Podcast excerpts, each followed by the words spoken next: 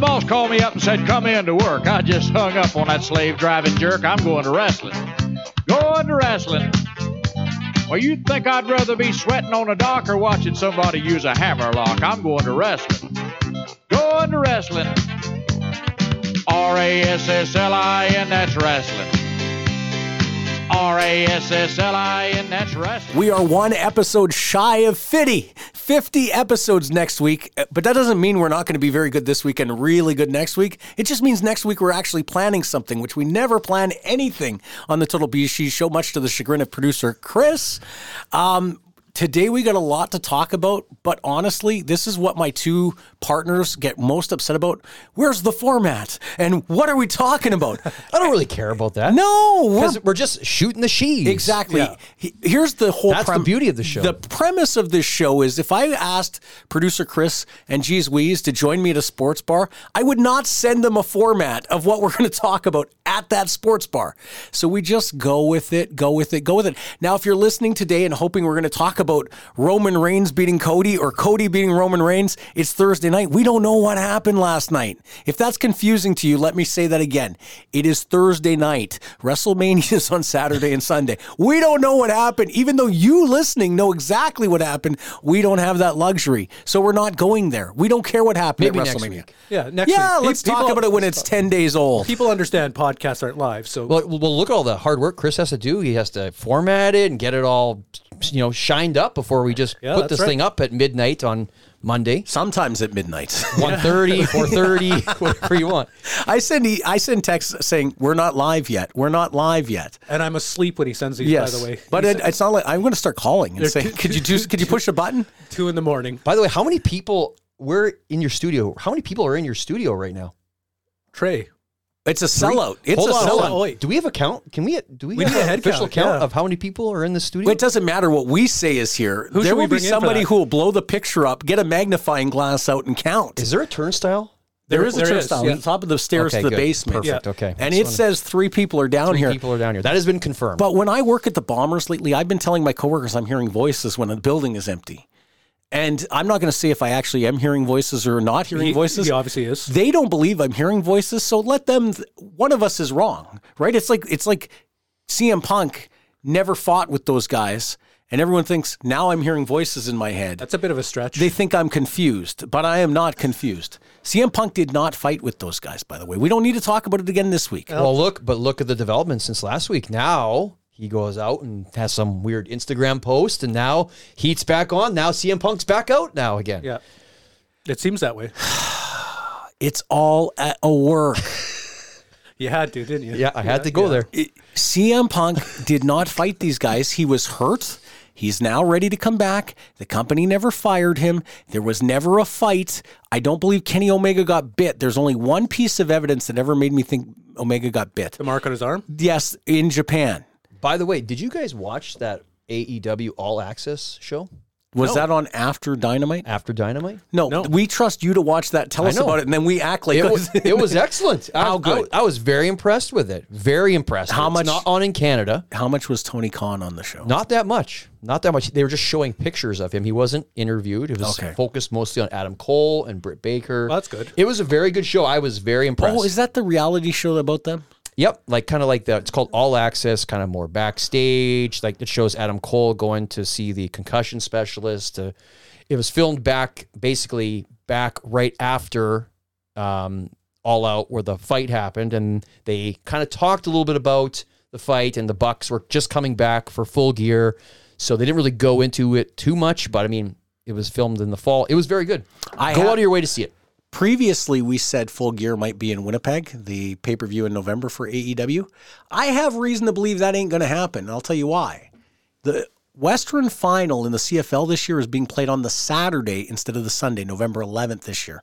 First time ever, CFL is moving the playoffs to Saturday. That would put it in direct competition. That game will end at about six o'clock. The pay per view would start at about seven, I believe. Well, they went head to head with SmackDown, not for a playoff game, but for uh, Yeah, I don't. Th- I don't think. I think Kevin Donnelly would probably alert them to that. He's probably with the with it with the dates.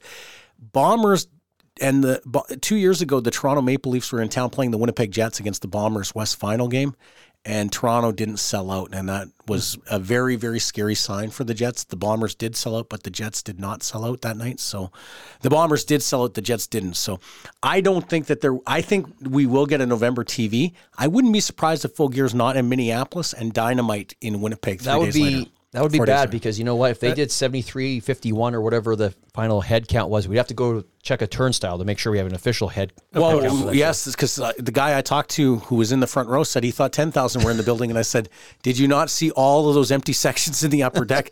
That would have to be jam packed to, to get to 10,000 because they cut off the one. Well, yeah, end. with the ring and with all the stuff to get to ten thousand, you got it would be have to be packed. But listen, if they come back with the, just a regular television, they're going to do 5,000 people.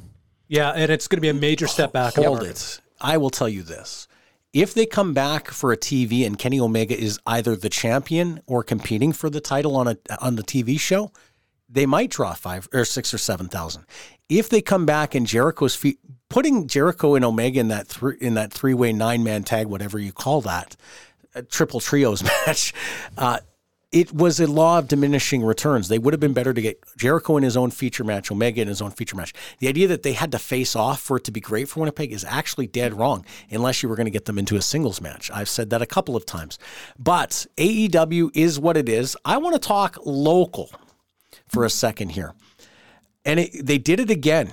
Those local shows, Primo's wrestling a week Yep. ago Sunday. So what was that? March 26th, I think, 25th. Well, Thursday was the 23rd. March 26th, Sunday, Sunday. night. Yeah, Primos with no names on the show drew a reported 340 fans, heavily disputed. We were going to call Steve Stryker in to, to tell us that there was no more than 200 in the building. Is that what he said? Yeah, and and that goes in line. Here's what I'm But, going to but listen, who cares? Exactly. Every seat was taken. The It was building looked full, It looked good. no names on the show. Yeah. Sunday night. Yeah. No one really runs shows on a Sunday night. No. Well, So- commencement of the cool was a Sunday night. And hats off, hats off to Primos for doing that. Yeah. Danny no had an names. anniversary show on a Sunday night that was successful. Let me tell you something though. Here's what I don't like. And I like the people involved that did this. But when one guy goes and has a show, I don't care if he papered it. I don't care if he sold every ticket there. The picture looked great. The fans were there. Then all of a sudden you see a rival promoter saying, well, my count is 160. How can you say, how can you report 300? Okay. who is that? I don't want to get into names, but it was two people in the same office. One, okay, I'll say one name. Marty Goldstein was like fishing around. It looks insecure. And listen, I've been in the promoter wars and I've played as dirty as any of them.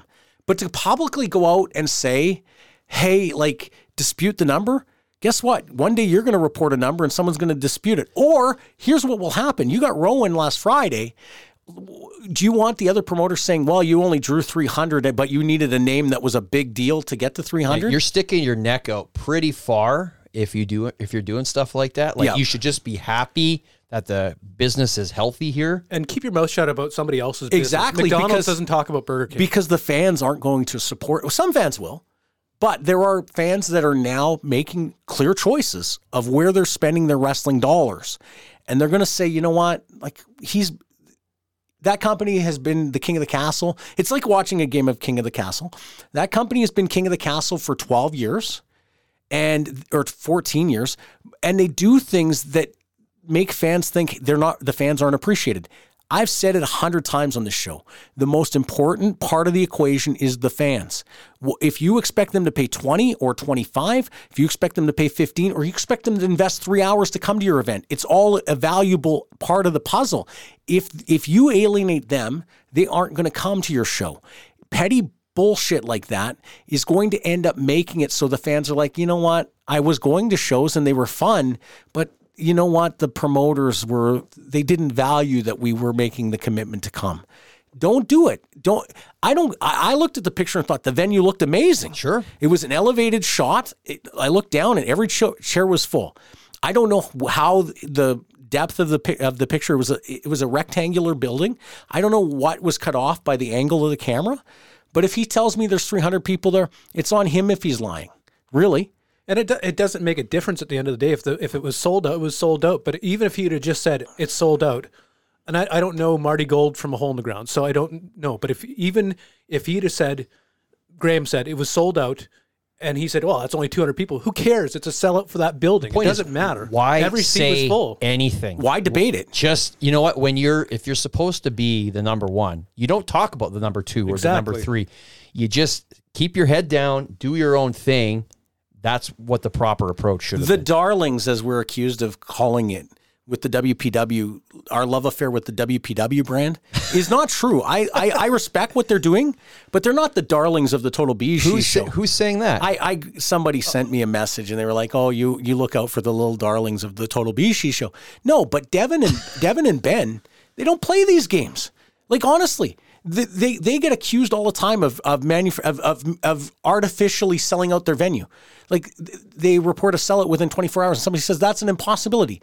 Where would the business sense be of of one if you go and test it online, you try to buy a ticket online? I've tried it two days after when they say sold out and you can't get to a the link goes to it, it says sellout. You cannot buy the ticket. What would be the value for them to say, "Oh, we sold out," so that a guy like me who maybe would have I wouldn't have bought the ticket, but somebody who is trying to buy a ticket is can't, and then they don't try again. There would be no value to that. So if they're telling you it's a sellout, it's a sellout.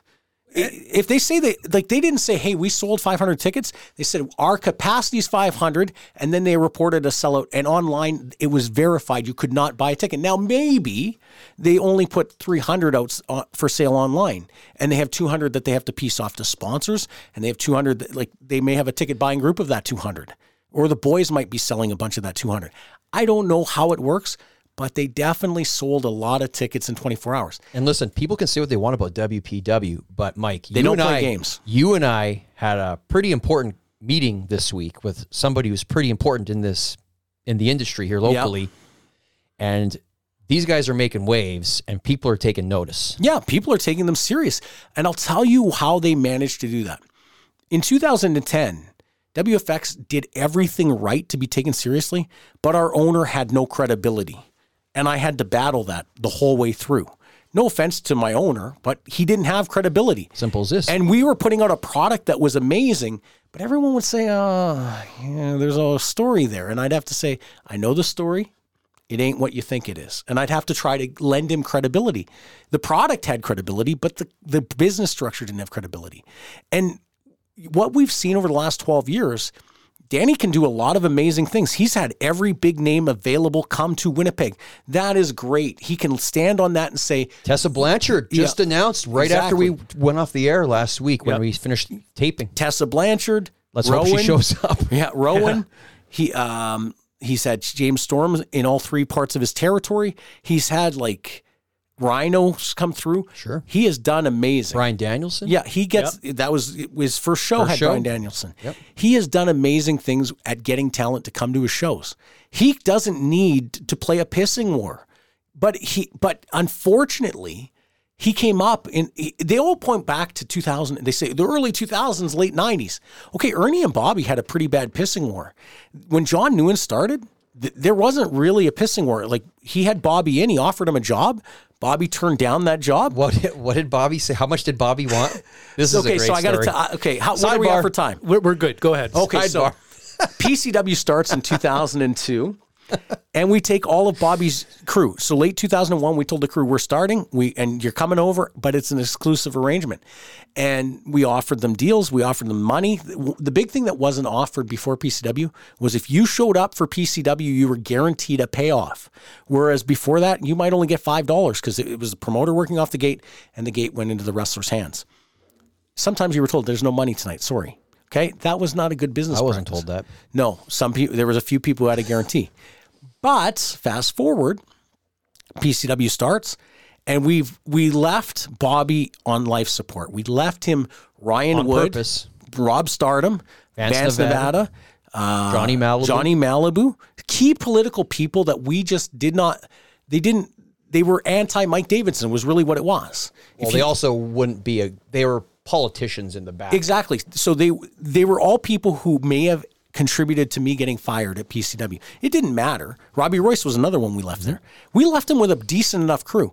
But the problem was when you lose two thirds of your crew and all the best guys, sitting in that locker room, you feel like crap. Okay, so Bobby gets a Bobby reaches out to John Noon and says, after we bought one of Bobby's rings, and Bobby had a different ring. That's a whole other story we'll have to get into at another so, time. so Bobby says to John Newman, "Why didn't you just buy me out? Maybe I would have been willing to sell." So John Newman said, "Come down and we'll talk. Maybe I'll buy you out." Now John thinks he's doing Bobby a favor because Bobby's reaching out with this buyout. So John thinks, okay, he he has no interest in continuing. He wants to sell. I'll buy, right? Bobby thinks he's going to come in and stick it to John. Very, very stupid mistake. Nothing productive in this meeting. So I was advised uh, the day of the meeting. Andrew and I were advised John's going to have the meeting. I'm not going to be a part of the meeting because it's it's a little hostile. But I'm told, okay, John thinks he's gonna he's gonna make an offer. He said, "How much is it worth?" And I said, "It's not worth fifteen thousand dollars. There's nothing there. There's a ring There's a ring. might be worth three or four. We got his last ring for three. How much is this one worth? His belts aren't worth anything.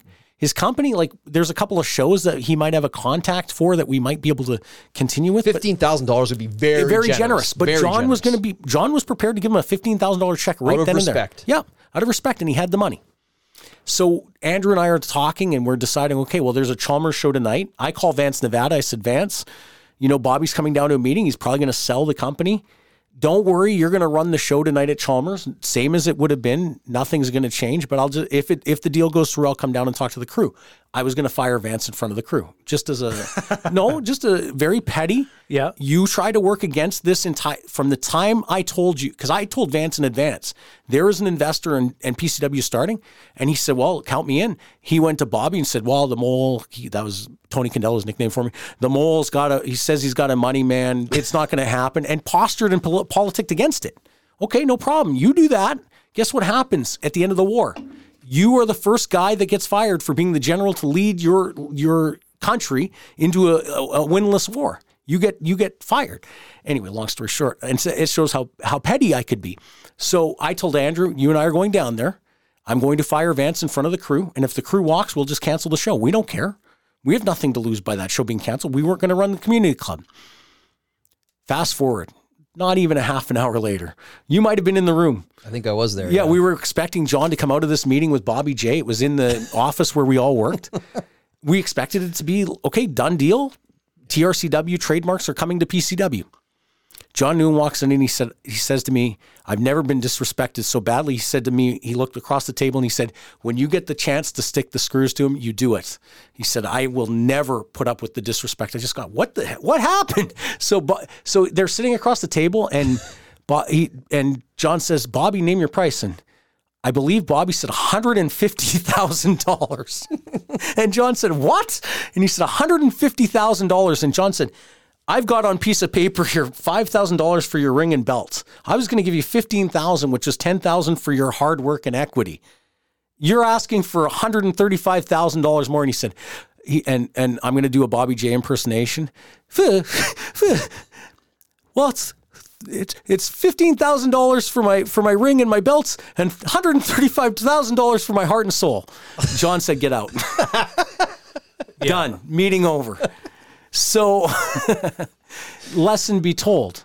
Eight months later, Bobby J goes out of business because it was a winless war. God, for 15K, I'd be signing that check so fast. I can, that? You'll never make fifteen thousand dollars locally in, this and business. 2008. And I know. No, That's this is insane. 2002. 2002, that's even John worse. Newman had John Newman had advised Andrew and I that if the deal goes through, he's going to a- offer Bob a job to book dates.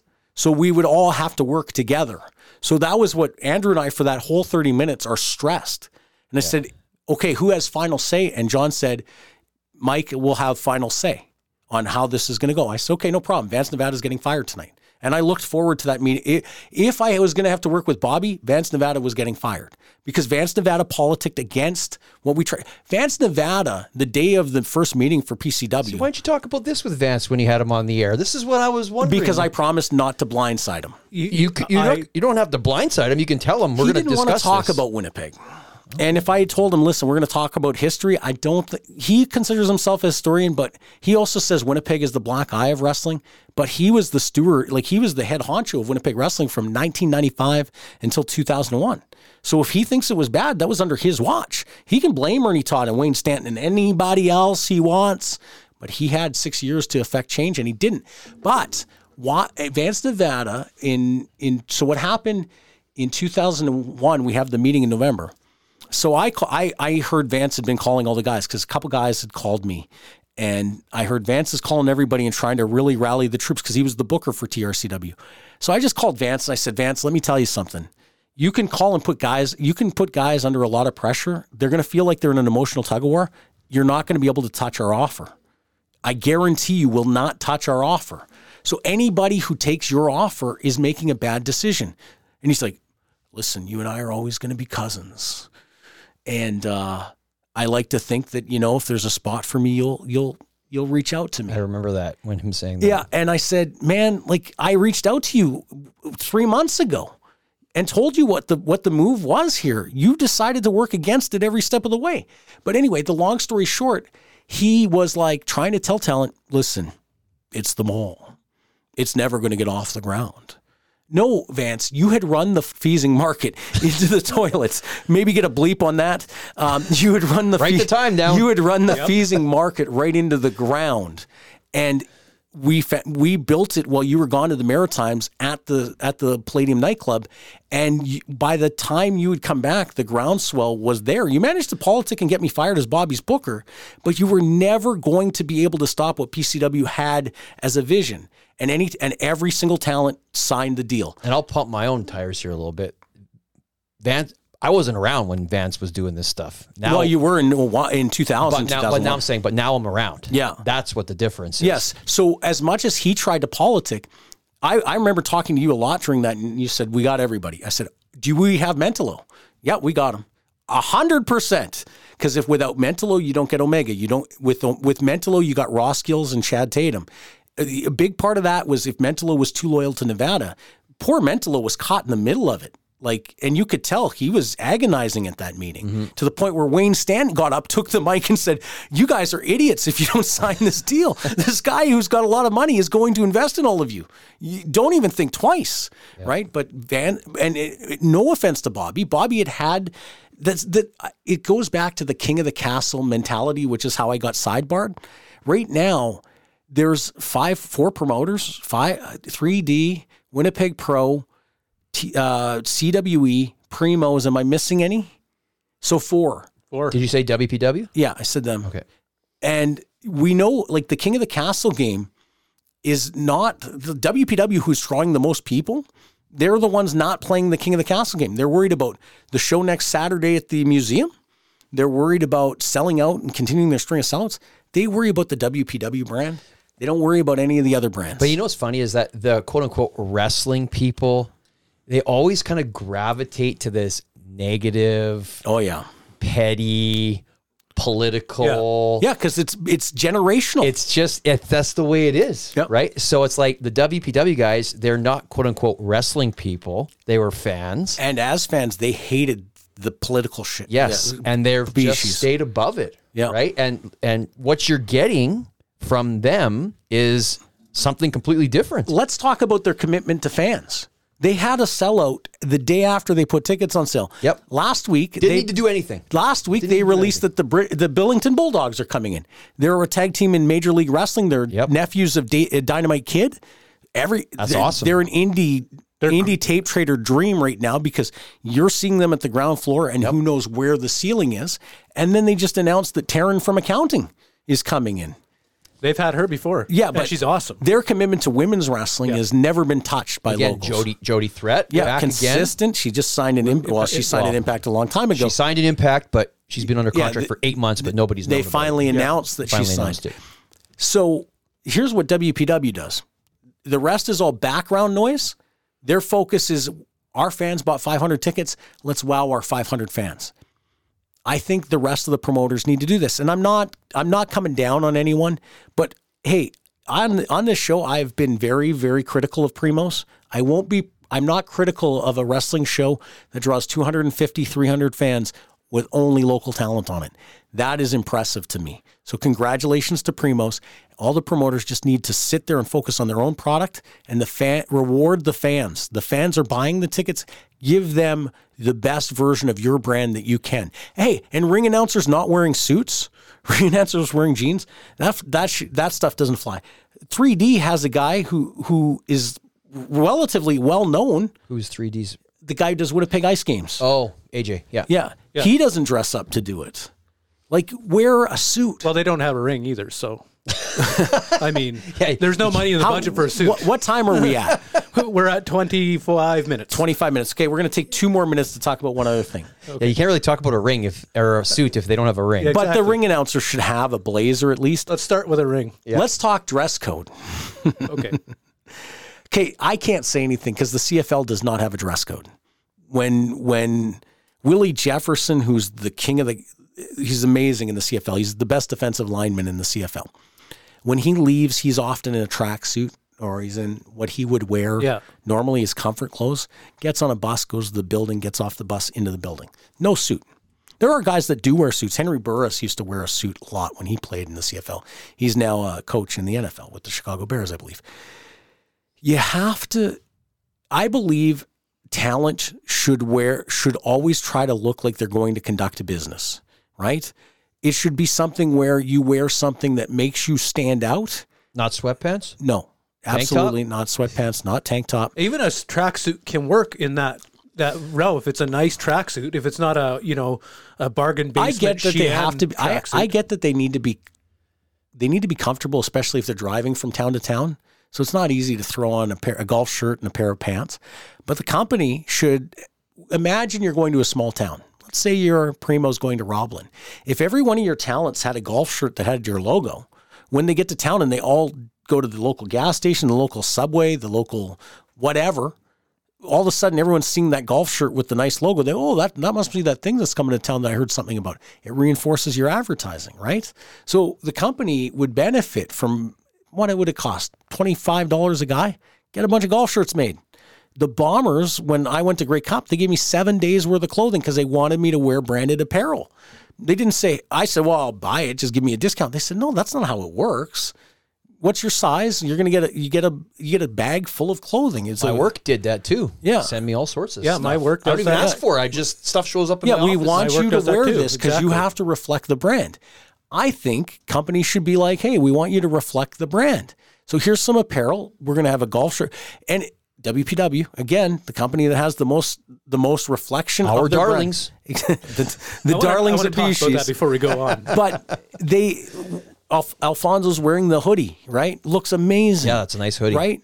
I see that. and I'm can't like, get one. Yeah, I, I I see that, and I'm like, God, that's crew only. Yeah, that looks great. They have crew only clothing. Every company should be looking to mimic that because it says to your crew, "Hey, we're taking this serious." When you're, if you're ever going to go the exclusive route, let, what are you going to say to talent? Hey, listen, just come work for me. We're going to have the best show. Hey, come work for me. We've been around the longest. Hey, come work for me. Just because we we know each other the best. No, but if you say, "Hey, listen, we all have."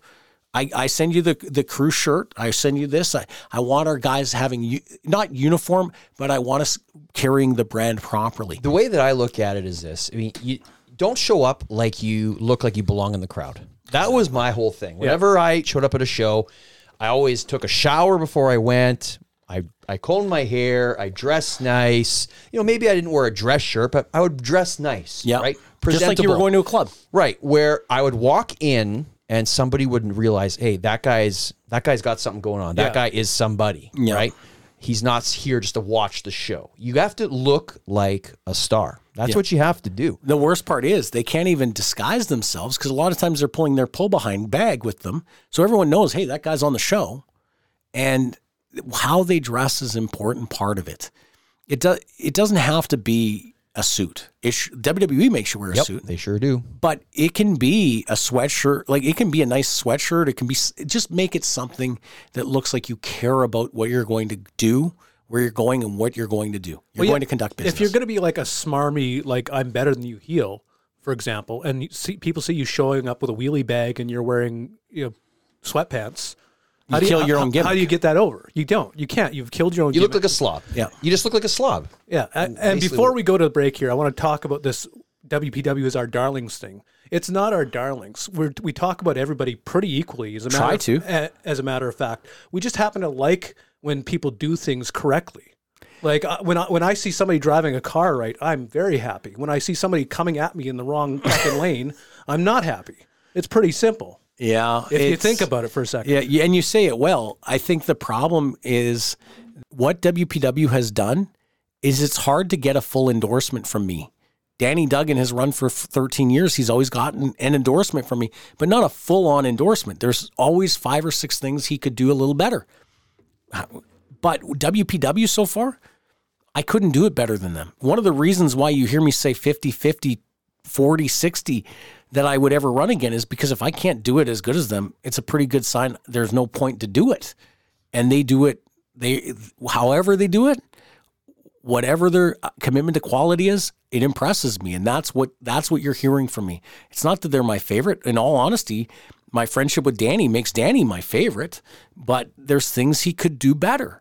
And he knows it because he, when I talk to him there, I tell him, but he's done it his way and he makes the most money. Danny's the most successful based on money. He takes home the most money out of all promoters. And if that's the bottom, if that's the marker, Ernie Todd used to take home the most money. So the Ernie Todd award of, of making a living as a promoter now goes to Danny Duggan. What a what a dubious honor. This episode of the Total BeezSheez Show is powered by FirstRow.ca, Canada's online collectible store where you'll find the coolest sports cards, autographs from your favorites, action figures, and of course, wrestling collectibles galore. As a loyal Total BeezSheez Show listener, you can get 10% off your order using the code Bees Cheese. Again, the code is B E E Z S H E E Z, one word, and receive 10% off your order. FirstRow.ca, Canada's online collectible store. This is Wayne Stanton from episode six of the Total BeezSheez Show. If you're not listening to this podcast, I think you're a coward.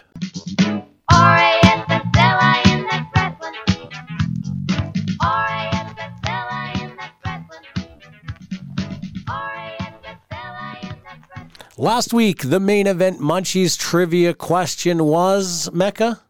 You don't remember, do you? I don't remember. What was it? Oh, give me a second and I'll think of it. Yeah, preparation's terrible. Yeah, no prep. You could have told us this.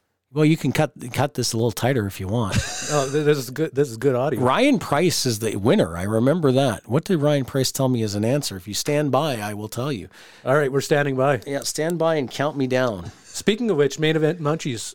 Mecca, you had a bag last week. Have you gone on the search for another bag? I have not gone on the search for another bag, but the bag was very good. If And main I- I- event munchies is listening, yes, I will. One thing I will say is uh, you're going to see me tweet from some events that I go to soon, and I'm going to hashtag main event munchies at some of those. Not that main event munchies are sold at those events, but I just want to get it out there. I just want to hashtag main event munchies like crazy. They're very good. yeah, Oh, absolutely. Are Very they good. ever? By the way, if you uh, happen to get your hands on a bag of main event munchies, post post it right up on you know Twitter, Facebook, whatever. Tag at Total BeezSheez use hashtag main event munchies. Oh. let's get it out there. Let's share it. The question was WrestleMania oh. is always on a hmm. Saturday or Sunday. That's right. But one time, Yes. one time it was not on a Saturday and Sunday. Somebody actually got this. Ryan Price got it. Two people actually answered, but Ryan Price had it first. Wow. Ryan Price, who we worked with in River City Wrestling. When what day was that on? It was a Tuesday. That is incorrect. It was a Monday, I That is said. correct. Yes. I thought I It might wasn't be, me who got I got thought the I answer. might be able to get another bag of main event munchies It if wa- he was wrong. He was me just- angling for those let me make sure again. that Ryan. Let me make sure Ryan Price has, answered the right It question. was Monday, April the It was a seventh, Monday, yes. 1986, WrestleMania two, There you go. WrestleMania from WrestleMania three two. separate locations. As Whoa. I, am going to apologize to listeners. I do no prep, and I'm on two hours of sleep. So, uh, yes. So I, there you've got the question. There you got the answer. This week's question. I'm impressed. He knew that. Mecca did not come up with this one, and we we spent about two minutes during the break coming up with a question, and only two minutes. Just letting them behind the curtain. A little bit easier of a question. Rick week. Flair left WWF in 1993. He lost the loser leaves town match. Who did he lose the loser leaves town match to? Ooh, And by the way, why is Earl Hebner not going into the into the Hall of Fame before Tim White? And I like Tim White, there's heat. Great question. but Earl Hebner belongs in that Hall of Fame well, before they were Tim. selling bootleg Yeah, gimmicks boot- outside of. Uh, there's heat on them. That's why he was let go. him and his brother were selling bootleg T-shirts. okay. I agree. Okay, It's only a matter of time before he's Yeah, in there. Earl- But Earl- 100%. He- Tim White, listen, I know he started there And he as was Andre's Andre's friend. handler and all this stuff in 1985, but hundred percent. The Hebners need to be in the Burl WWE for sure, Fame. not necessarily Dave, but maybe because the angle on main event. Oh, totally. Yes. And uh, also, we have like I would say Chioda belongs there before Tim White, Mike Chioda. Maybe not. Mm. No, Tim White is kind of a stalwart. Well, Tim White, because of the connection with Andre, I think is what You think that makes him second to go in, or should have been behind second? the Hebners. Yeah, Okay, not Joey Marella. no, Okay, good. I like Joey Marella. Yeah. So main event munchies just you know what? I gotta be honest. I had to go buy two or three bags because I am addicted to the taste. And Super good. and you know what? It might sound flimsy that I'm saying this about a sponsor. I am being 100% honest. I ate that whole bag. Last, I know. last show. It has got a kick to it that I absolutely love. I've shared it with my friends, my boss at the Bombers. I was happy to give you a bag, which Uncle Lightning Dick actually gave it to you. yes. Um, and today I gave Derek Lowen a bag and it went on social media. But I honestly love this product. So i the place where I got it was actually Primo's Collectibles on Portage. It's also available at that bowling Laver Andre Bowl on Des Meurons. yeah, and if you go if you hit them up online, they will they will probably make arrangements. If you want to buy four or five bags, they'll probably drop them right off at your house. And there's a few there, there are a few locations that has it. So yeah, check out there because they're adding locations every day. And if you're a business owner and you have the ability to sell pretzels, I think a perfect fit would be Red River Co-op. I think Food Fair would be a perfect fit. People will buy this if they try it. If they start doing samples at high traffic areas, people will buy this pretzel. It is that good. But that's just where I'm at, and I'm I'm just speaking honestly about the product. Uh, the owner, Jason Gagne, is my friend. But I would say this about the product. I, I, if you ever hear me talk about Pick a Pop, the Manitoba soda pop, I always say great things about it. It's not as good as Pepsi, but it's a locally made brand that actually is really good. And I grew up as a kid drinking it. Absolutely. Hey, and listen, Jason Gagne is not my friend, and I still like native event munchies. Yeah, so, exactly. Absolutely. I mean, you got to give credit. Listen, we do it. We say it.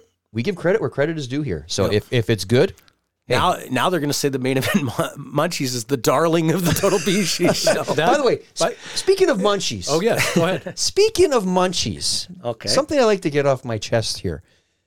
If you're going to show up to uh, uh, another uh, promotion to watch their show, which you know from time to time I show up Yep. at certain shows, I you know I don't mind going to these shows, and you know if it's a CWE show, I go hang out in the back, see what's going on. But I went to the WPW show. I don't know the owners. I don't. They don't know me Yeah. right? I don't walk in the back like I own the place. I'm not going to walk in the back and drink their refreshments that they provide the talent and also the munchies that they provide the talent. They give their talent subs. So they cater with They Subway. cater the, the show. If you're going to show up at these shows and these guys are nice enough to let you into a show, and I'm talking about the WPW show, and you're talking about wrestlers who aren't wrestling? wrestlers who are not wrestling don't go in the back and drink their beer and eat their food. It is the worst. That's a dick move, not to the Total not only to the promoters. move. And the poor promoters who aren't quote unquote in the business, they're probably just trying to be cool. They don't want to make a scene, Yeah. and they have every right to tell these dicks to get out of our locker room. Yeah. It's show day, it's busy, there's a lot going on. Quit taking advantage of us. This is not a charity. Yeah. I saw that at the last show and it pissed me off. So I'm just you talked about munchies? So you know who the dick is the dick move is to? It's not only to the promoters who you don't respect, but to the wrestlers who are supposed to eat that food after they've had a performance. For sure. Because they can't leave the back and go run to a restaurant. And listen, I had wrestlers message me and said, "Oh, Mecca, if you were there, why didn't you just come to the back and hang out?" You know what? Because I don't need to go to the back. Exactly. I'm not on the show. I don't need to say hi to anybody. I'm just here as a spectator to watch and enjoy the show. Plus, you and I take a certain level of pride of supporting the show by sitting there, paying for a beer, so the venue is few. happy. Exactly. And enjoying the show. I'm going to pay for some merch if they have any left Yeah, next so we're going to go to the back and we're going to laugh at something we see in the back, or are we going to be out in front and say, "Oh, did you? s- We saw that. We saw the pop. We heard the pop. We experienced that moment." It doesn't make us marks. Actually, it makes us respectful to all of the talent. Us going to the back to visit is not productive to what we're there to do. And you know, and it like CWE, I guess, would be my quote unquote home promotion, right? So Yeah, I would feel comfortable going back there. I helped start the company, but I would never go walk back to a Primo show. I've been in this business for, geez, almost 25 years. Yeah. That doesn't mean I go walk to the back of a Condello show or a Primo show or a 3D show or these other shows. I don't know these guys. Yeah. Let me say, I'm more than qualified to walk into the back of any show and offer some sort of insight that could make the show better. But that's not what I'm there to do. When I go to the show, I'm usually there so I, I can report back on BeezSheez something I saw. Or I can say, you know what, I, I never I didn't believe I was gonna see that. And then I did. I'm gonna go to a Primo show here uh, this month. ABC Trent 7. Yeah. Yeah. I'm going to go to, I'm going to get to a CWE show. It's a little trickier with CWE because their schedule is like Friday nights. And I, like, by Fridays, I'm usually dead tired. Saturday, I'm usually have a little bit more gas in the tank. I'm going to try to get out to more shows. Like, that was one of the criticisms AJ had on me. I don't go to enough shows. I also like work seven days a week. I have three jobs. And it's not because I'm, it's not, I don't work three jobs because I'm debt laden. It's because the bosses that hire me keep me busy, and it's hard to have a work life balance.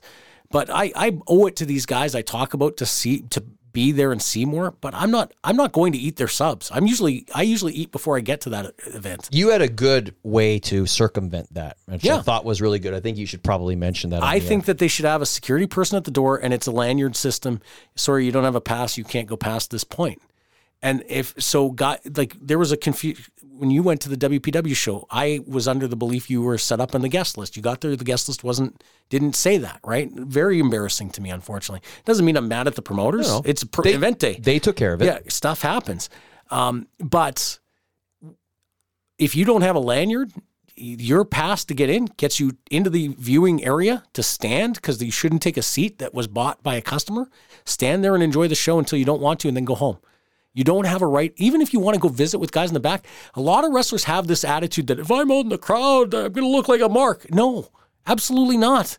As long as you're not acting like a mark or you're dressed like an idiot. If you're dressed in, in good in good public clothing, people say, "Oh, you know." I just hung out at the back, up against the wall, right next Yeah. to the bar. Yeah. So imagine. the show. So imagine this. low profile. when I go to a Winnipeg Blue Bomber football game, eh, their injured players are often moving throughout the stadium. They're not marks. they can't play because they're on the disabled list. The fact that they're moving around the stadium might be because they're going to the there's a spectator area for players that are hurt. It, a lot of them stand on the sideline, but sometimes they're moving around the stadium for whatever reason. It doesn't make them marks. I just think that there's guys who take advantage. Yeah, of these and that's guys. what this is. That's what this is. They're taking advantage of these new guys who are doing a good thing, and they feel that well, screw these guys. I can take advantage of them. I've been doing this, and they don't have the balls to say anything. And they're probably right. They probably don't have the balls because they would feel Those guys have too much respect and courtesy not Yes. to say anything. And I would say to those guys, the WPW guys, don't uh, hesitate. They should say something if somebody's doing something. This lanyard thing is a great idea. Uh, you don't want to be in the way, and it's just a it's just a dick move to go back there.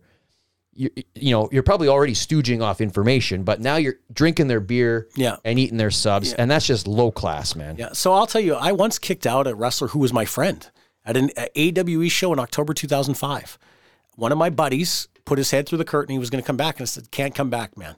And he was like, "What? That's ridiculous." I said, "I." I am running a TV show here. I've got guys coming and going. I do not need clutter in my gorilla area. I'm sorry. This is a very high pressure situation where we cannot be making mistakes. Uh, with all due respect, you're not allowed back here. And he didn't take it well. But Oh, well. th- yeah. And I, him and I were like, I knew him very well, but he wasn't booked. He was in the crowd. He had to stay in the crowd. Listen, he put you in that position, Yeah, so exactly. you have to have that conversation. So that's on him, Yeah. not on you. And I'll tell you, if I was working backstage at any show right now, and I had the th- if the company said to me, "How would you run it differently?" I'd say, if they're not paid to be on the show, if, unless there's a reason for them to be back here visiting, and you don't want them out in front of the crowd like they're doing an injury angle or something, then they can't be back here messing up the business you're conducting. You're producing an event. Everything has to be right. If they're back there distracting the guy that's supposed to make a run in, right? I'll give you an example of how bad I was. I was visiting a PCW show. I am a dick when it comes to ribbing. I will be the first to admit it. You were. You know You exactly what I'm going to. There was a battle royal, and I was back there just visiting. I was not on the show, and I was being disruptive. I, Andrew should have thrown me out, and Kenny Omega was the guy who took me to task for this. And again, Andrew Yeah. probably had too much respect, Yeah. probably too nice, felt he owed it to you. Yeah, exactly. Right? So Dave Draco, I think his name was, Uh huh. got thrown out of the battle royal. I'm looking. He comes back. Forgot about Draco. And I said, What are you doing back here? And he said, I got tossed over the top rope. I said, You were supposed to be in until Adam Knight gets in at number 17. Go back out there. He's like, I went over the top rope. I said, I don't care. Go back out there, get back in the ring, sneak in. So he does this. The guys in the ring know they tossed him. They think he's being an idiot. They toss him again. He comes back again. I said, What are you doing? You're supposed to be in when at 17. You're in with the finish. Yeah, I could get back out there. and he's like, he didn't know what to do. I said, I've been around long enough to know to tell you to get back out there. Guy went out there again. The fans started to pop for it. It got to the point where it was ridiculous. Yeah. Three or four times he got tossed, three or four times. got the guy pushed. I got him exactly because the fans thought it was great, right? It was an accidental push, but it was me being a dick. Shellcross did not appreciate it. He said, you know what? Shellcross was awesome, but he said, you know what? It was funny the first three times. The fourth time it got stupid. And Kenny Omega said, you could have got him hurt because nobody knew you were pulling the strings. They thought this greenhorn would kept jumping back in the ring. Well, he said, what would happen if we all took took liberties with him, right?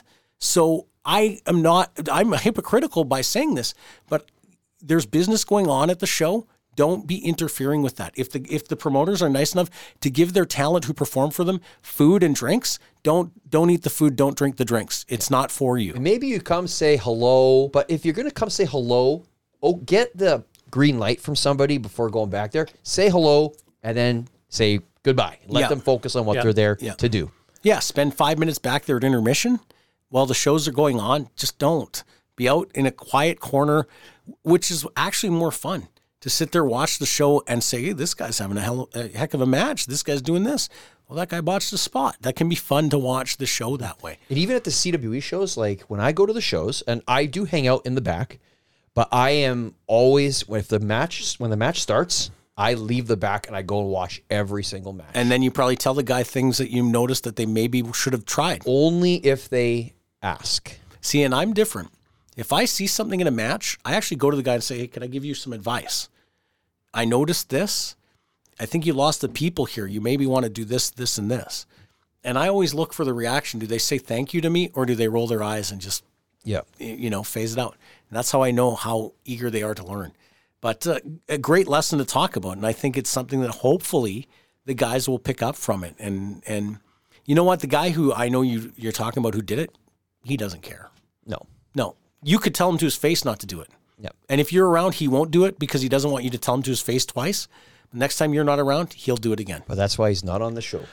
Okay, I got a funny rum- Rumble story. This brought something up for me. Um, I, Rumble story? Yeah, I did a red the Red River Rumble for Steel Town in Selkirk. It was their maybe first or second. It was the one where they had fifty. It was a big Rumble. Sean North Star Reed in that one. No, no, I've never been on. 50 I was people never in the on a sh- Rumble? Yeah, it was. Was that number verified? It was verified. Absolutely, there was a turn. Did somebody do a head- head count though? Because I only a- counted eight people in the ring. Steve Stryker was there, and he did a head count as we went. No, I'm just kidding. Steve, Oh. Steve Stryker. I Mike just got super confused. I was like, Steve Stryker went to a Steel Town show. Let me get to the get to the story here. So I get I go at number two, and Matt Fairlane's number one. We're supposed to basically go the distance. So we're at about thirty guys, and Danny Duggan comes in, and he's trying to eliminate me, whatever. But he's like really trying to eliminate me. I went over the top rope. I grab onto the bottom rope. I hold on for dear life. He's got his foot on my like chest, pushing me, trying to legitimately get me out. Is he trying to rib you? And I don't know what he's trying to. He's like, "Why don't you leave?" And I was like, "I'm supposed to stay until the end." And he's like, "Oh," and then he stopped and he left. He like he was literally trying to push me out of the ring, and I was holding it like it looked like the most legitimate Royal Rumble uh, uh, elimination attempt So ever. th- they wanted you to go like 45 minutes? Yeah, me- Why would they, somebody book that? I know. and we did. We went. I went right to the end, and Must and, have been dead. And then Matt uh, backdropped me over the top rope. You guys started and ended the Rumble. Stardom must have been trying to push you to the moon. Holy He was. cow. Yeah. Can I ask you a question? How green were you? No, that that, that time Because was- all you should have said to Danny is, "I'm in the finish." at, the, at that Not, I'm supposed to stay till the end, sir. at, no, at, the, at that time I was in. It was 2009, so I was I'd been around for a while. Excuse me, sir. I'm supposed to be in the end of I the match. I didn't. Say, I didn't say. Hello, excuse kind me. sir. Should have. I would have just been like, "Hey, I'm in the finish." Well, I was holding on for dear life. I wasn't thinking about my lexicon. What's lexicon mean? Your, my the words I used. Oh, good, good. there you go. Now, okay, now you've all been learned. what are we at for time, sir? 50, 48 minutes. 48 minutes. Okay, let's let's 49 minutes. let's change directions quickly. Do it. Good. We've talked a lot local this show, right? Regina's getting AEW, so we're doing a complete crude turn change here. AEW is going to Regina July 8th. It's My a televised birthday. event. What event will that be? It's not Rampage or It is it might be Battle of the Belts, Yeah. but they're also getting another Saturday Saturday, night night program. So are they going to do tapings for the Saturday night program everywhere? I don't think anybody knows what that Saturday night program is supposed to be. Yeah, I heard it's supposed to be a six o'clock time slot, and it's supposed to be a throwback type of program to WCW Saturday Night. which would be cool. You know, see, I have always thought that that wasn't an AEW type of show. We talked about this a couple weeks Yeah. ago. I thought that would be good for NWA. It'd also be good for Impact. If Impact was to get a national TV program, like a national carrier as opposed to Access, Saturdays at six is actually a great time slot because you and I are in our 40s and we remember growing up on Saturday night wrestling. By the way, is Impact even on here anymore? Fight Network. Is it on game show television? Because I don't think it's on anymore. I'm here. not getting it on my PVR Yeah, anymore, because so I, I, don't know. I was getting it PVR'd all the time, and it was not. It's not showing up anymore. That will be disastrous for that brand that has nothing but momentum going for it in terms of what they're actually doing. I watched the first match on the pay per view from last weekend. Who was Uh, it? Sacrifice, uh, Speedball Mike Bailey, and Jonathan Gresham. Jonathan Gresham is so good. And so is Mike God, is Bailey. he good. Yeah. Like they have so so many. What Sold wanna- out? Yeah. What I want to know is how they have these guys, and AEW and WWE are not grabbing them now. I know that Mike Bailey has an issue. I don't know what the issue is, but there is a reason why he's not. Well, there. he got pinched at the border Yeah. years ago. Okay. So he was barred from the U.S. for five but years. he's been back in the U.S. been back. Yeah. So I think AEW and Impact had that sort of loose arrangement, and there might still be a little No. little respect there. WWE, I just don't think they pay attention to Impact at all. Well, Mike Bailey, I mean, he's fun to watch, but he's got a terrible body.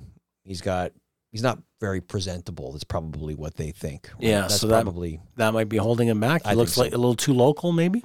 he looks he's got this Too weird like mullet and he's just got the you know no kick he wears kick pads, no shoes, kind of a not a great physique. Mm-hmm. Like you know, he does, does some cool stuff in the ring. Yeah. Um, but I'm sure I mean, let's call it the way it is. This is a cosmetic business. Yeah. So Saturday, July 8th in Regina, uh, the on sale wasn't that good. I know. The on sale that. in like Saskatchewan. sixteen hundred or something, right? Yeah, it was it was painful compared to Winnipeg. Uh, Winnipeg was well over four by the by the 48 hours out, like the 24 hours before the tickets went on sale to the 24 hour after. It's a 48 hour window. And when was the last time there was big name wrestling in Saskatchewan? And TV. It's Yeah. the last time I believe was when Joe Aiello was uh, announcer for WWF. It was 1992. Yep. Bret won the WWF title from Ric Flair in a match that they decided would only go to a Coliseum Home Video. Yep. Smack 'em whack 'em. Yeah, it's a- October twelfth, nineteen ninety two. Really weird, but like Thanksgiving night. Yeah, they did Winnipeg in September, like September 20th or September something. twenty first. And then they go to S- S- Regina Brandon the and next Saskatoon. Brandon the next night. Yeah. Yeah. How they thought they were going to get much out of Brandon. Are we getting in the car for uh, you know? I think July 8th I'm going to go. Um, It's the Mecca's Bees D's. So yeah, like I I don't know who's all going to go with me. I do know that there might be a few bomber jerseys going to AEW personnel that may have ties to Winnipeg. Why don't we Bees plan? D's bus trip. I was just gonna say. Yeah. A BeezSheez bus trip. It's a little short notice to make it happen. July. Well, it's right now it's April. So Come on, May, you work June, three July. jobs a week. Let's go. So you want to get a bus trip? Like you want to rent a bus and do it? Yeah. That might be kind of fun. Well, you know, Sean Brown knows the right person to call who's got a bus. Maybe we can call Frank the Tank. Frank Fiedler. Do you remember I loved Frank. He was a big, heavy guy. This is already taking a turn. I can tell. He drove the bus for my bachelor party. yes. but a, a oh. BeezSheez bus trip to Regina would be pretty dope. That okay, be- so here's let's doable. put it out to the listeners. Yes. Would they support something like that? We would they would- want to come with us? I don't know what the price would be. I'll I'll start to do some work. But let's say, okay, it's a Saturday night, so we would leave Saturday morning at 8 a.m. Uh, and this, I did not know we were going to go here with this. so you have to go to social media, and if you say you want to go to this, you are committing yourself. Yes. Like this might be a, a seventy-five or hundred dollar commitment. At least We're going to $100 bus there. commitment. We don't know if we're going to stay in a hotel overnight. I personally prefer a night of night in. Regina. Yeah. But if not, it might be a bus back and get back at five in the morning Saturday, Sunday. We're staying at a hotel in Regina. Yeah, that's my preference. Yeah. But as I learned last year at the Grey Cup, when I did not go with the Bombers, the hotels were a little bit to be desired. I have to go out there in a couple weeks so I can I can. You can yeah, scout. scout. a hotel. Um, okay, so Dave Cote is on the Regina end of this. Dave Cote, if we do this, you are the host on that end. These for, Cotees. for where the where this bus trip should go for recreation in addition to this AEW show. I will talk to my friend in AEW and alert her that we might put a bus they need they need a bus trip of Winnipeggers. Sure. You know, and I will even work to get a hookup for people who want to wear their bomber, Bomber gear jerseys, yeah. to go to this We show in do that. Regina. I can I can maybe help hook that up.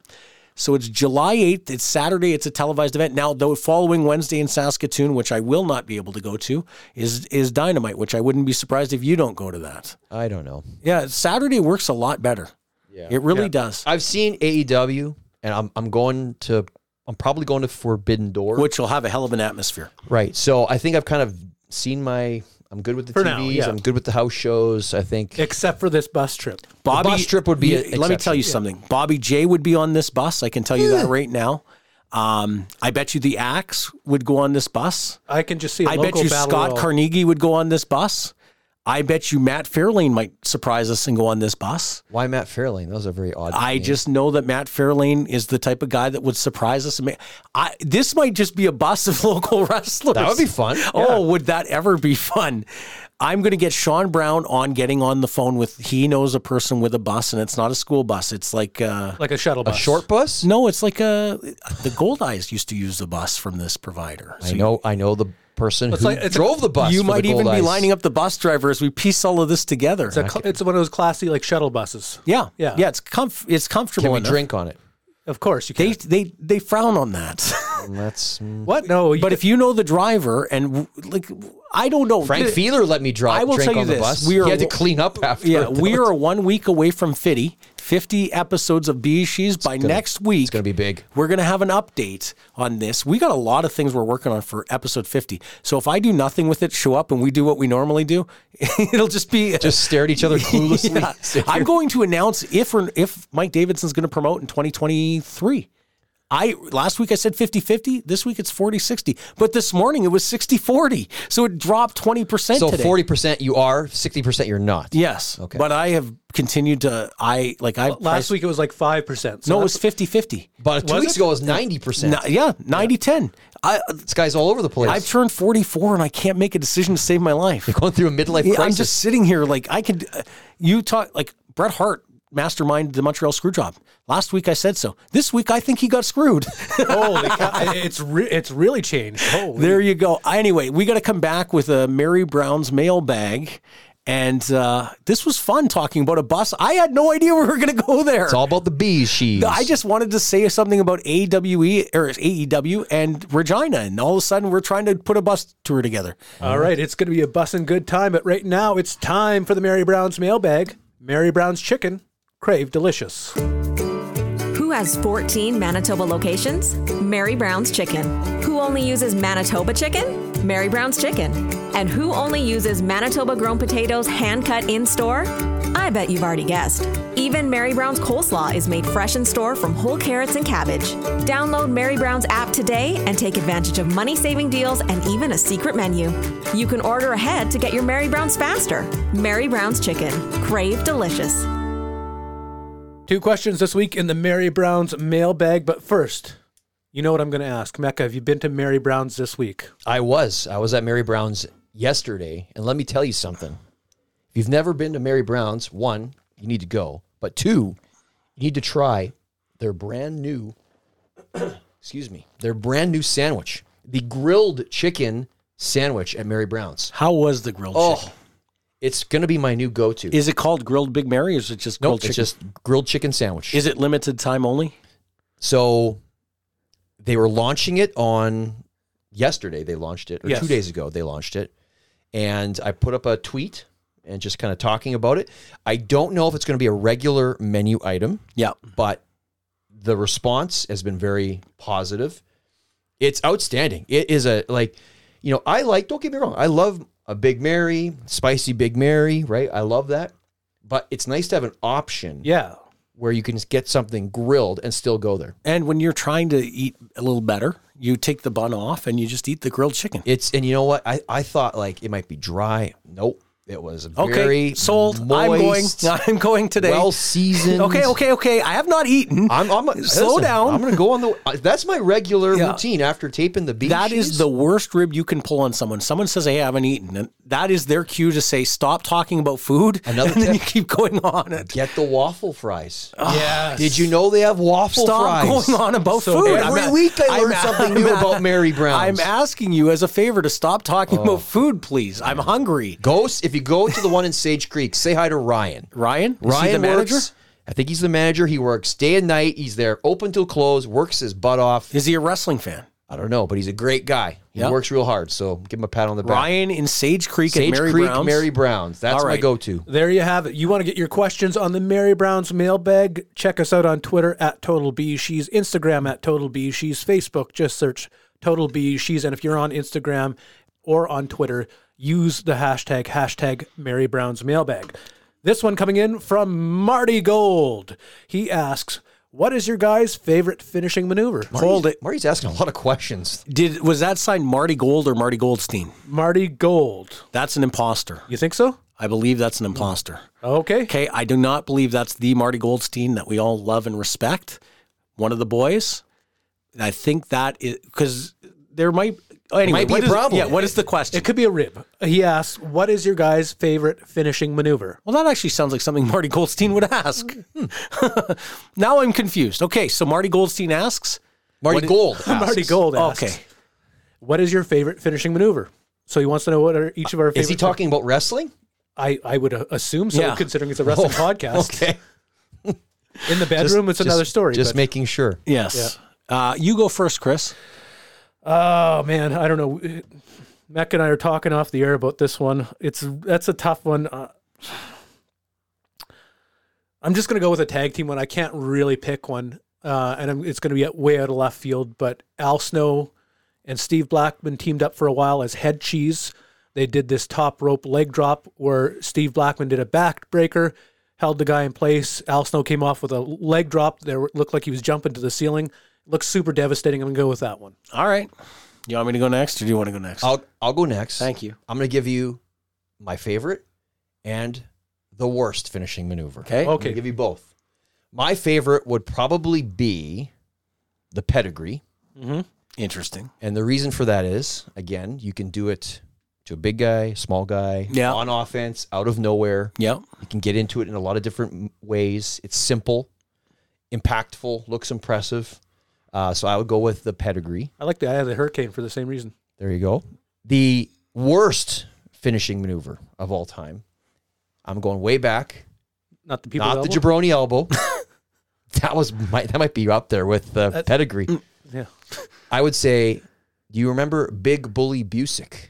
I remember Nick Busick and Big Bully Busick, but I don't remember what he did for a finisher. The stump puller. describe the- that. the- the- describe that. The So- guy, the guy is on his back and he pulls the leg up. No, he's well, kind of. Yeah, he's sitting Didn't on his. Doink do that too? Yep, he did it for a little bit. He was sitting on his butt. The guy sitting on his butt, and then Big Bully Busick would kind of sit on his shoulders Yeah. with his keys in between his leaves and grab his legs and pull them up Yeah. to stretch them out. Do, you, do you want, do you want me to I've show you right here? No, Chris? I've seen No, it. if you do it, I'm recording this and it is going on social media. So if you want to do it, I will. Re- I, am I'm good. Okay. I'll look it But up. like, it, don't get me wrong, stump puller super painful. Yeah. But people are looking at it, and like, if you get a guy, because I I remember why it's the worst. That he got a guy. I guess he's not very flexible, right? So when he tried to lift up his leg, he lifted up like an inch off the ground. Oh. so then the the fans are like, "What? What is he doing?" He's just like guy. It's just guy looks like He's a not flexible enough to go up. Yeah. So, but if the guy was not flexible and he really wanted to be a, Yeah. a keys, he could really Yeah. lift it up and Yeah. hurt the guy. Pull his hamstring. So devastating move, but just Look terrible. Yeah. Okay, so Google I, it. If I was the booker and if Adam Knight was not impossible to deal with, it would have been the dreaded small package. Adam Knight going to power slap. Did you hear that? Seriously? No. Oh, you had me convinced. Your face was the best. there. because he's going to get killed if he does that. but uh, Adam Knight, if he had done it, the dreaded small package would have been the best finishing move in the history of local wrestling. And by that means, I only care about local. The best finishing move, and I can only tell you, there were two moves that, and when I was in high school, everybody wanted to do. They tried to do the razor's edge, and they'd always the guy would slip down and land on his feet, thank God, or hurt himself. The other one was the Bob Backlund chicken wing. They would come up behind the guy, Yeah, and absolutely. lock That it was in, over. but nobody knew how to work it. So if you locked it in on a guy, the guy is trying to tap and he is hurting real bad. Yeah. Bob Backlund, the chicken wing, the the crossface chicken wing was amazing, and I'm going to say that one was the best finishing move. Only when he locked the hands. Yeah. If they weren't flexible, he'd grab the arm and he, it didn't look quite as good. But if he locked the hands, it looked incredible. You know what's funny with the Razor's Edge is that I remember when I was watching WCW in the early '90s, and you saw the Diamond Stud, and Yeah. he was doing the what they called the Diamond Death Drop Yep. at that time, and I remember thinking that is so cool. Like that move is unbelievable. Yep. Like how does he get that guy up like that? It looked these guys. He was just folding these guys in half. It looked crazy to me. So I was pumped when Razor Ramon came to WWF. How strong did Scott Scott Hall have to be? Because he gets Oh, them up and yeah. then he pushes them up Yeah. from their armpits. and that's got if, if you if you were taking a Razor's Edge, no.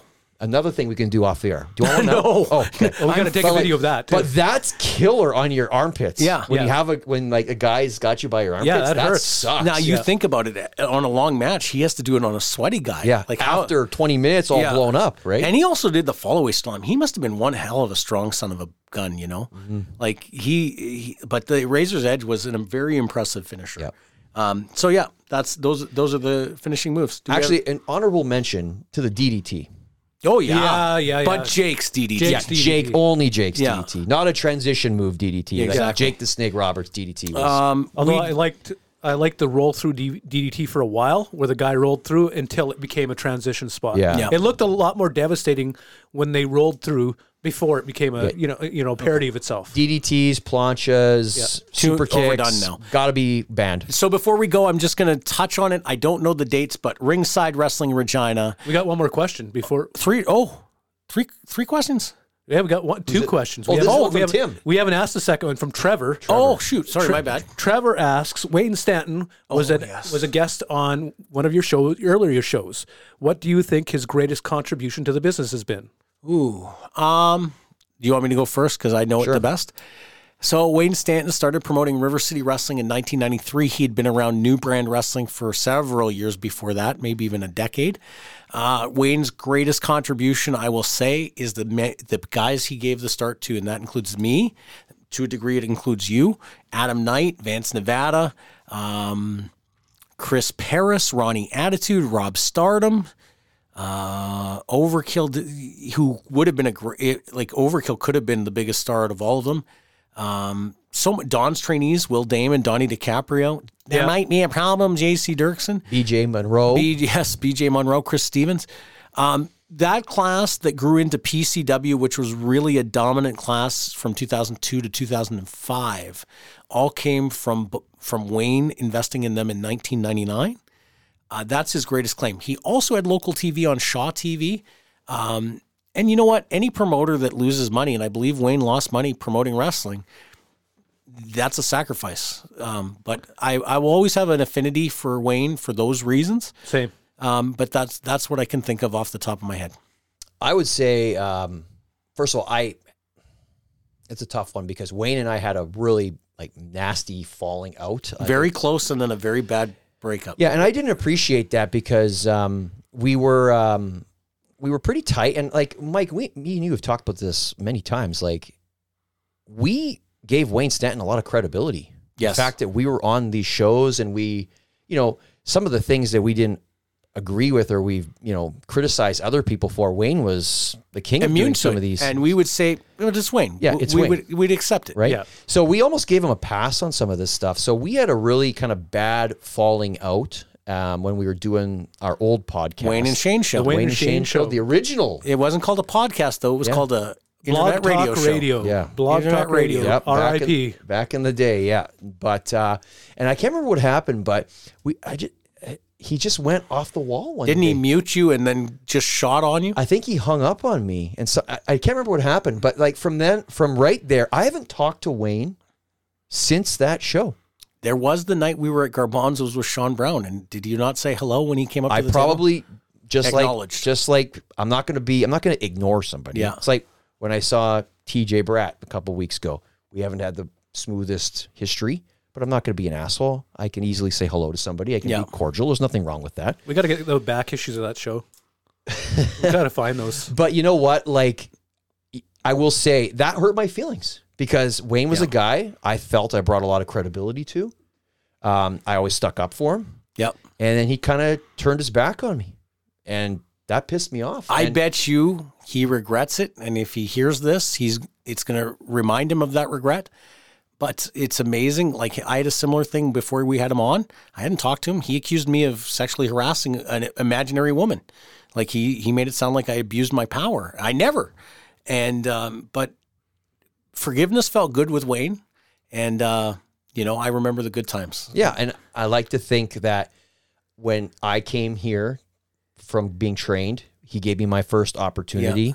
He didn't have to. He'd be a fool not to. Don't get Yeah. me wrong. Changed his landscape of his company. But um, I was very grateful for people who gave me my start. So it's like I would say, you know, I'm going to pat myself on the back. His greatest con- contribution was booking me on his show. If you don't come to River City in 1999, Ernie Todd wins that war. No Bobby J, no John Newen. You're right. Major change in the local wrestling scene. Okay, You're quick- welcome, everybody. Quickly before we go to the wrap up, Mike, your fa- your favorite memory from the Wayne and Shane show. I want to tell you mine. Okay, That's 'cause the only I- reason I want to ask you. I don't remember. It's it's been so long. We Okay. did the show for I think about a year and a half. This is not a slight on anybody, not a slight on you, Wayne, but the New Year's episode where Wayne got Oh, yes. plastered Yes. and kept asking you what your New Year's resolution was.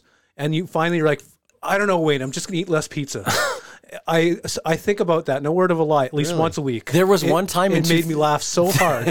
there was one time in 2010 where he did it, and then he went dead. At, like the air went. Like he thought he signed Did he off. pass out? No, he thought he signed off, but he but it was still remember. running, and you could hear him typing into the computer. And That's Omar right. called him, and you could hear him and Omar That's having a right. talk. I remember For that. 40 minutes, he's sitting there, and he doesn't realize he's still live. That New Year's show we taped, I believe, is at a 4 p.m. yeah. And it was weird because that was back in the day when Wayne had to, I don't know how, you had to call like an American number. And you know, living in Canada, calling an American number, even now, is very expensive and costly. Yeah. So when you're on the phone for like 90 minutes. Oh, yeah. That's a big bill, right? Which I wasn't footing. Yeah. So Wayne would, I guess, call into the show and then three way call me, and we do a three way old stu- old old school phone. Just you're talking on the phone. Yeah. There was Yeah. no fancy setup like the palatial estate of the BeezSheez show here, where we have this, you know, these fancy microphones and everything. Like there was none of that. It was just you're calling on the phone. Yeah. Can you do an imitation of Wayne before we go? He doesn't do a sucking back. He made that very clear when he Well, uh, I appreciate everybody listening to episode 49. And next week, we're going to begin a new era for the BeezSheez show. Tune in, cowards. And with that, I'm skipping what I was going to talk about. There's no better way to end it. Well, the boss called me up and said, come in to work. I just hung up on that slave driving jerk. I'm going to wrestling. Going to wrestling. Well, you'd think I'd rather be sweating on a dock or watching somebody use a hammer lock. I'm going to wrestling. Going to wrestling. R A S S L I N, that's wrestling. R A S S L I N, that's wrestling. Well, I love to watch the missing link bang his head on a corner post and the rumper bumper butt butt delivered by the Iceman. The Freebirds, Roberts, Hayes, and Gordy, but what I like the most is Kerry delivering the Iron Claw as only the Von Erichs can. Well, the boss called again, said it's time and a half. You'll come in tonight, and I just had to laugh. I'm going to wrestling. Going to wrestling. R A S S L I N, that's wrestling. R A S S L I N, that's wrestling.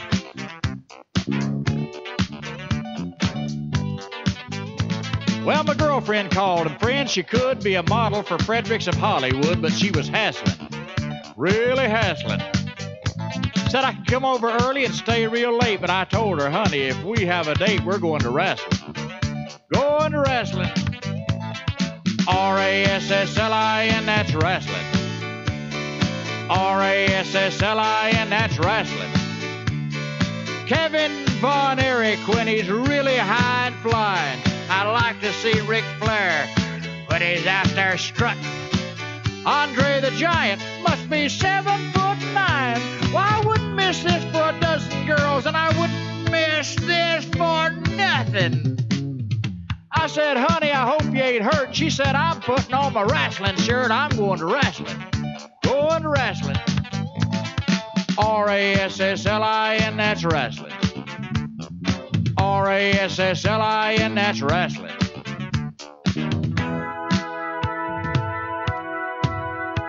Well, last night I dreamed my life was over. There was golden streets and fields of clover, and the lights, they were dazzling. I looked for old St. Peter at the pearly gates. I found a note that said, I won't be too late. I'm going to wrestling. Going to wrestling. R A S S L I N, that's wrestling. R A S S L I N, that's wrestling. There's gentleman Chris Adams with his super kick in place. Young Mike Von Erich with his own iron claw. And I'll never forget the classic matches of the 70s and 80s. Two champions, Harley Race and David Von Erich. St. Peter told me as he let me in, from now on, every Monday and Friday, Glenn, we're going to wrestling. Going to wrestling. R A S S L I N, that's wrestling. R A S S L I N, that's wrestling. Boy, if I'd known this was going to happen, I wouldn't have bought those advance tickets. By the way, St. Pete, are you sure these wings will fit in a ringside seat? Is Fritz coming up here anytime soon?